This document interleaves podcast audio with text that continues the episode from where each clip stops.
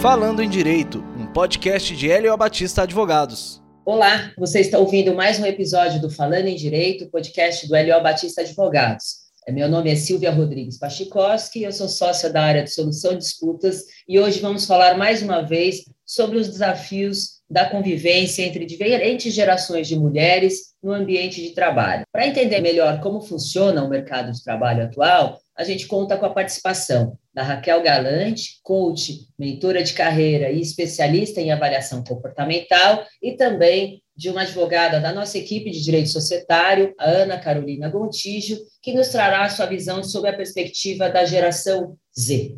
Raquel, Ana Carolina, muito bem-vindas ao nosso novo episódio do podcast Eliel Batista. Oi, gente, obrigada pelo convite de estar aqui novamente com vocês. Assunto super importante e eu quero muito agora ouvir essa geração da Ana Carolina. Obrigada, Raquel. Uh, discutimos no episódio anterior e falamos bastante sobre essa, eh, as características né, da geração X, Y, Z e alfa que surge agora das crianças nascidas a partir do ano de 2010 e como isso impacta no nosso dia a dia, não só pessoal, mas por óbvio da estrutura organizacional da nossa carreira, do escritório, do dia a dia de trabalho como um todo. E aí, por isso, a gente convidou a Ana Carolina Gontijo, que compõe a nossa equipe de direito societário, para compartilhar um pouquinho da experiência dela, né, daquilo como é ser, como é estar advogada, como é ser advogada, qual é a perspectiva dela como geração Z. Lembrando, eu aprendi muito bem com a Raquel no episódio anterior, que a geração Z são aqueles nascidos entre 1995 e 2010, portanto, entre 12 e 27 anos de idade. E aí já pergunto para Ana Carolina, quantos, como é, quantos anos você está, Ana Carolina, né? Como é que está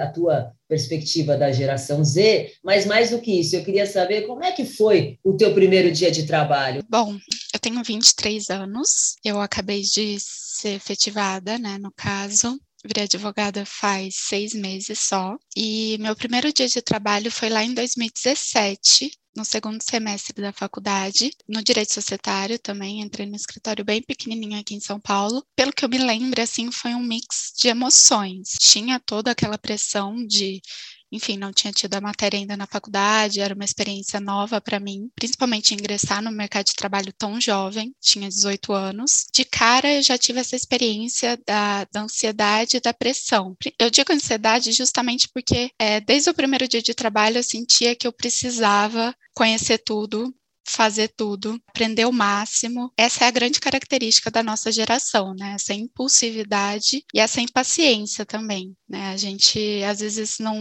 não se lembra de que, principalmente no direito, a maturidade vem com o tempo, com as experiências que a gente vive, mas ao mesmo tempo a gente quer tudo para ontem. Então, pelo que eu me lembre, do meu primeiro dia de trabalho foi exatamente assim, um mix de emoções e principalmente dessa pressão de conseguir aprender tudo rápido. É, isso, isso é muito interessante, né, Carolina, porque eu olhando lá para trás, né, meu segundo ano de faculdade, eu fui trabalhar no departamento jurídico lá da faculdade, do 11 de agosto, né, um trabalho voluntário, então também pro bono, de graça, não tinha nem essa, essa, essa preocupação do, do receber ou do ganhar alguma coisa, não sei se isso fez parte da tua escolha quando você decidiu para um escritório A ou B, mas é, eu me sentia um pouco um livro em branco, né? Vamos preencher o que está aqui, eu não sei nada, vamos aprender, mas sempre com uma, é, essa ansiedade, essa perspectiva de preciso saber tudo agora, né? O que, que falta, o que vai fazer? Jamais tive, né? Isso era uma coisa assim, ah, o tempo vai me dar isso, né? Então, ah, esse ano segundo ano eu vou trabalhar aqui, ano que vem eu vou ver o que vou fazer. Quer dizer, nunca fez parte do meu início de carreira, né? Essa, essa correria, né? essa vontade de querer ter tudo imediatamente. Hoje, vocês, né, Ana Carolina, vocês têm muito mais escolhas. Nós tínhamos algumas carreiras, A, B, C, D, né? Hoje a gente ouve já, eu quero ser youtuber, profissões que nem, nem nome tem, tá? Então, é lógico que vocês entram com muito mais ansiedade, porque tem muito mais opções, e ao mesmo tempo, isso faz com que você se exija muito mais. Então, eu tenho certeza que você deve ter dado muitos Googles na vida, que a gente chama nosso oráculo, né, hoje. Você já deve ter pesquisado muito antes de entrar aí, eu tenho que saber de tudo. Tenho... Assim, é uma geração que pergunta menos, no sentido de que eu vou me informar mais. E a gente ia com o nosso caderninho, se sentava na mesa e ficava esperando lá o sócio falar para a gente, né? um pouco como é que era, enfim. E hoje as pessoas já entram, vamos dizer assim, prontas. Só que isso causa muita ansiedade, né? Porque, poxa, eu não sei de tudo, eu aprender sei, mas vocês também trazem uma coisa maravilhosa. Vocês trazem essa rapidez, essa flexibilidade, porque vocês sabem que amanhã pode ser diferente, que uma notícia pode mudar tudo, né? Ainda mais onde vocês trabalham. Me conta um pouco isso, Ana Carolina. Exatamente isso, Raquel. Acho que para complementar, eu queria até comentar como é que foi meu primeiro dia de trabalho aqui no LO, né? Porque eu entrei em outubro de 2020, no momento que São Paulo estava praticamente fechado por conta do lockdown. Então, eu passei ali pelo menos dois meses sem conhecer presencialmente os meus chefes. Então, acho que a minha geração, além de viver né, todas essas mudanças tecnológicas, a gente ainda viveu, espero que seja a única geração que viva uma pandemia mundial, foi colocado para a gente mais esse desafio, né, de, de ter essa disciplina, de conseguir mostrar trabalho nos meios tecnológicos, sem, sem estar presencialmente no escritório e, e enfim. Mas, Ana Carolina, foi para você um desafio trabalhar virtualmente, né? Essa coisa desse, desse distanciamento da tela que a gente virou especialistas em Zoom, Teams e todas as outras ferramentas que tinham para conexão, ou foi tudo bem? É, eu, eu, eu conheci o sócio à distância. Eu te falo isso porque eu tenho desespero e necessidade de ter as pessoas na minha frente, cara a cara. É, com certeza, Silvia, foi uma, um grande desafio para mim também, acredito que para todo mundo, porque apesar da gente estar tá inserido nesse meio tecnológico, já saber mexer nessas ferramentas, porque é muito útil para o nosso trabalho, a gente nunca tinha vivenciado uma experiência dessa, de não poder estar presente. Acho que, acho que esse é o ponto, assim. Eu nunca tinha trabalhado longe do escritório, sempre trabalhei presencialmente, e eu acho que a gente perdeu um pouco disso, principalmente nessa fase, né, de estágio, de aprendizado. Eu acho que a gente ganha muito estando próximo dos nossos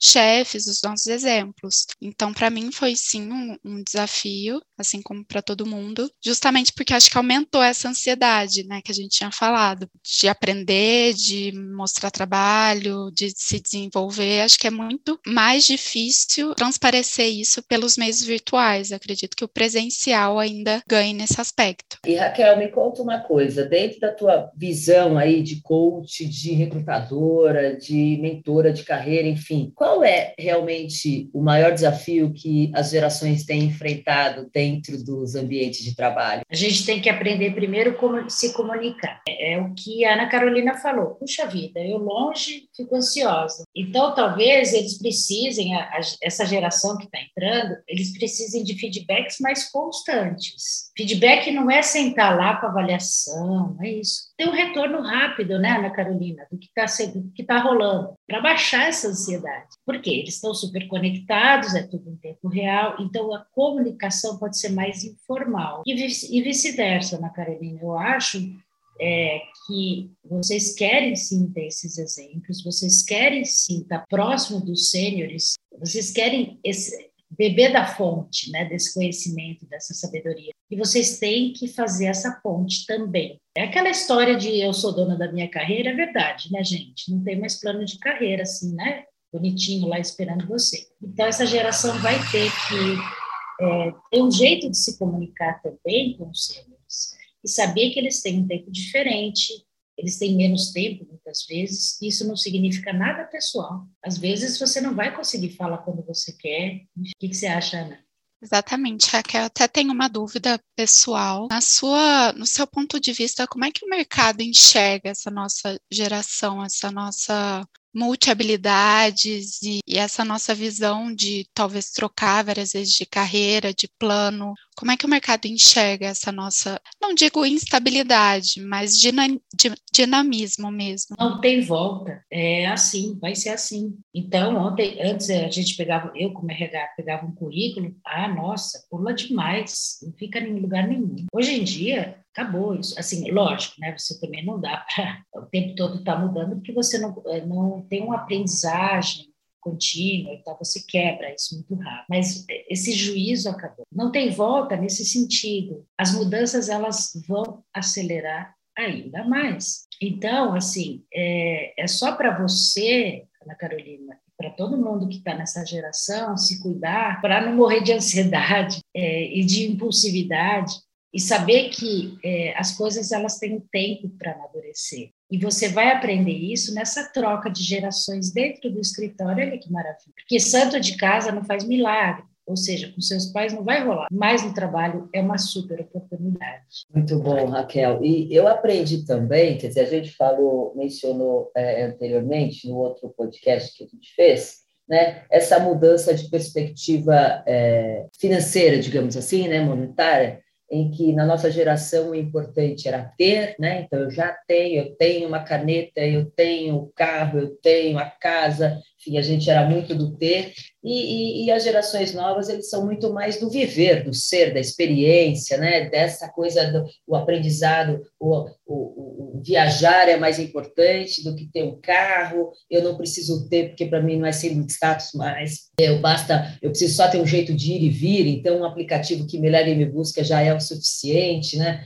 Uh, você vê uma diferença na forma que o mercado trata os profissionais, quer dizer, quem tem esse propósito mais financeiro, daqueles que buscam mais os valores uh, pessoais, a liberdade, essa coisa, de, de diferentes prismas, ou, ou, ou isso é, é, inerente a essa diversidade? Né? Como é que é isso? Ah, não, todo mundo agora vai ter que ser de um jeito só, ou isso não existe mais? Não, eu acho que a gente trata diferenças como diferenças. Então, assim, não tem que ter esse juízo de valores. Eu quero ganhar dinheiro, ponto. Qual é o problema? Né? Se você não tem nenhum impacto negativo na comunidade, no outro, tudo bem. Eu quero ter melhor carro, melhor casa, tá tudo bem. Esse é o seu valor. Eu gosto de estabilidade, tá tudo bem, tá? Mas também precisa entender o lado. Estou usando você, Ana Carolina, tá? É, mas o lado da geração, Ana Carolina, que também questiona a empresa, que também agora se preocupa com a ética da empresa.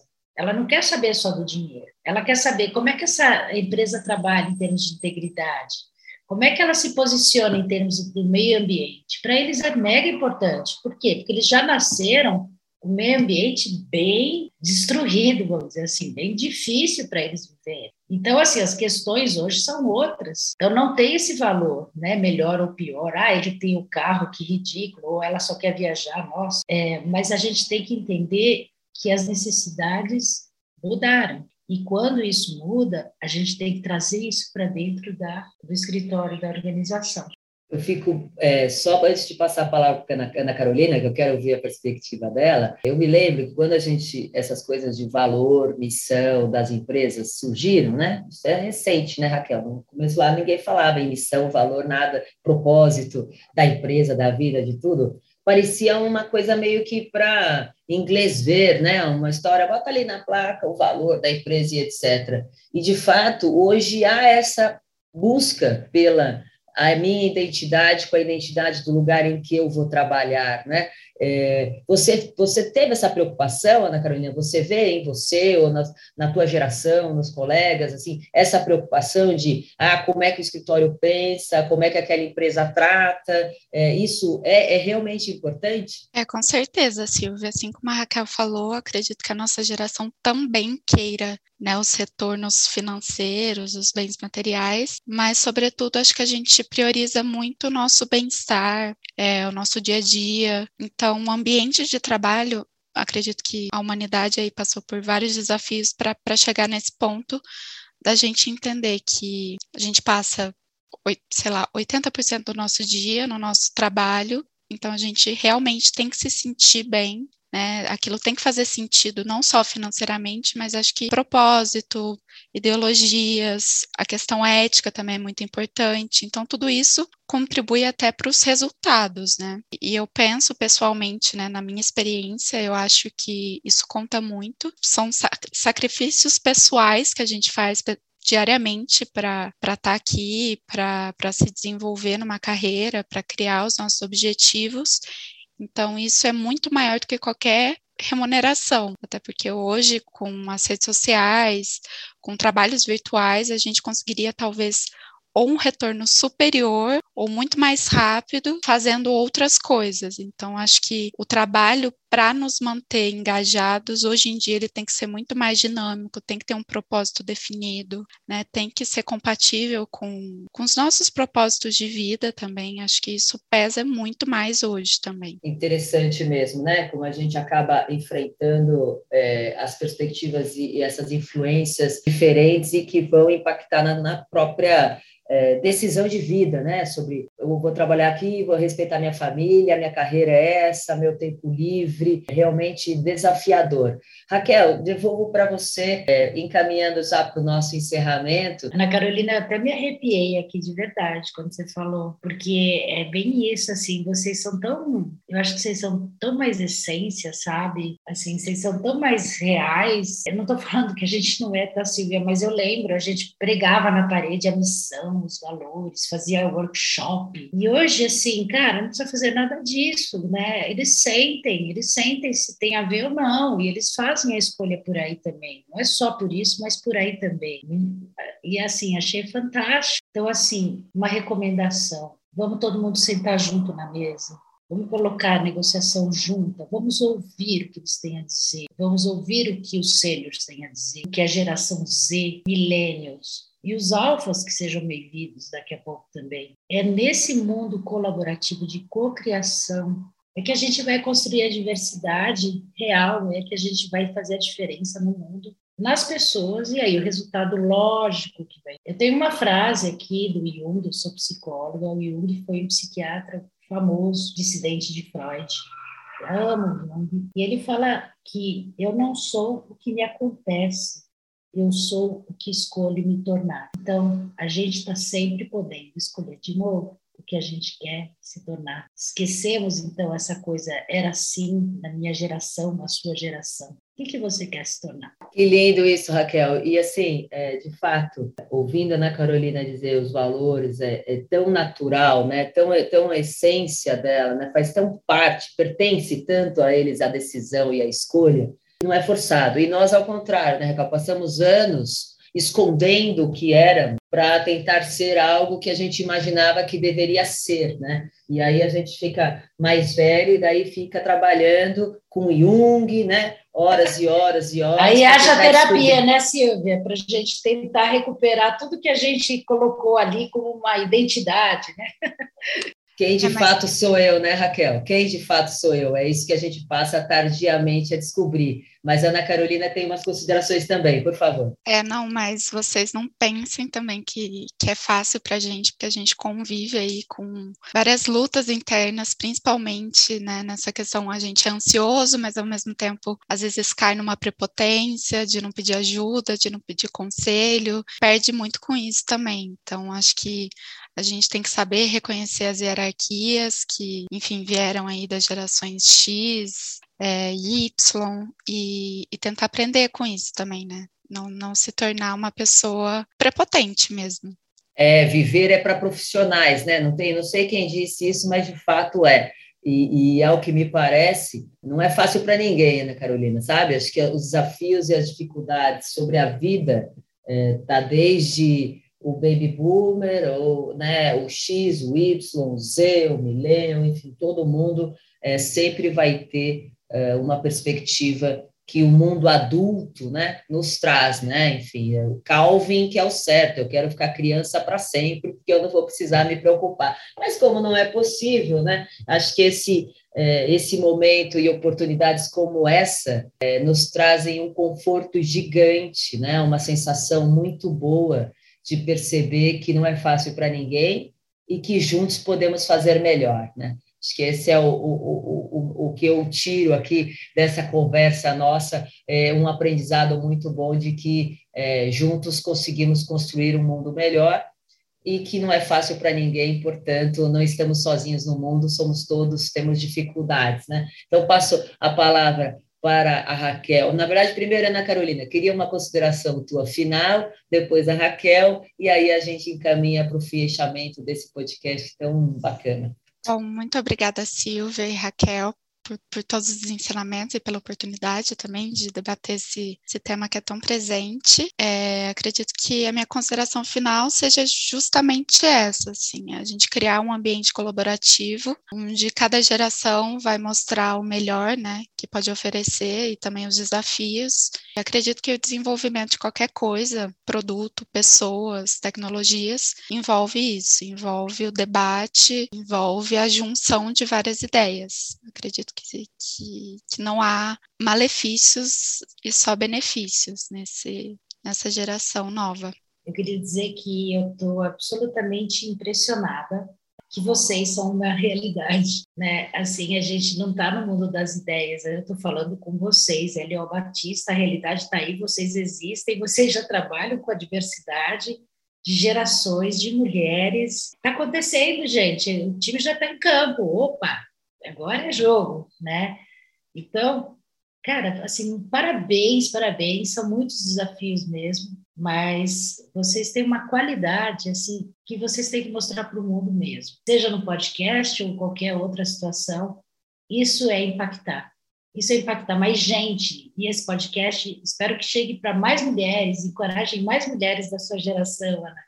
Mais mulheres da nossa, Silvia, é, super obrigada pelo convite, parabéns mais uma vez. Obrigada, Raquel. Acho que é, o aprendizado foi meu, efetivamente, né? troca de ideias, de experiências. É, acho que é esse é o propósito do crescimento né, pessoal e do crescimento do nosso escritório, da nossa firma, que a gente possa é, sempre atribuir valor cada vez mais ao que acreditamos. Né? E, então, acho que é, hoje ficou muito claro ao ver a Ana Carolina recém recém-empossada né, do título de advogada, é, e eu sempre digo que a minha carteira da UAB faz o mesmo que a sua, Ana Carolina, a gente tem os mesmos poderes, é só uma questão de estrada a fundo, né? Então, é, tenho muito orgulho é, de ter você dentro da nossa equipe, Eliel Batista.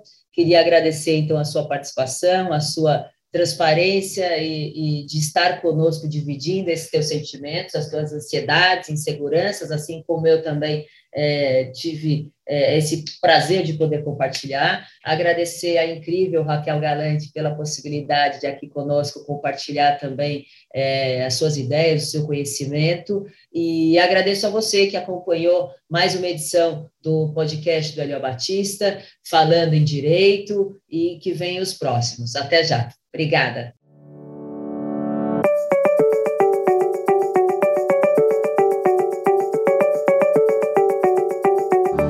Falando em Direito, um podcast de Hélio Batista Advogados.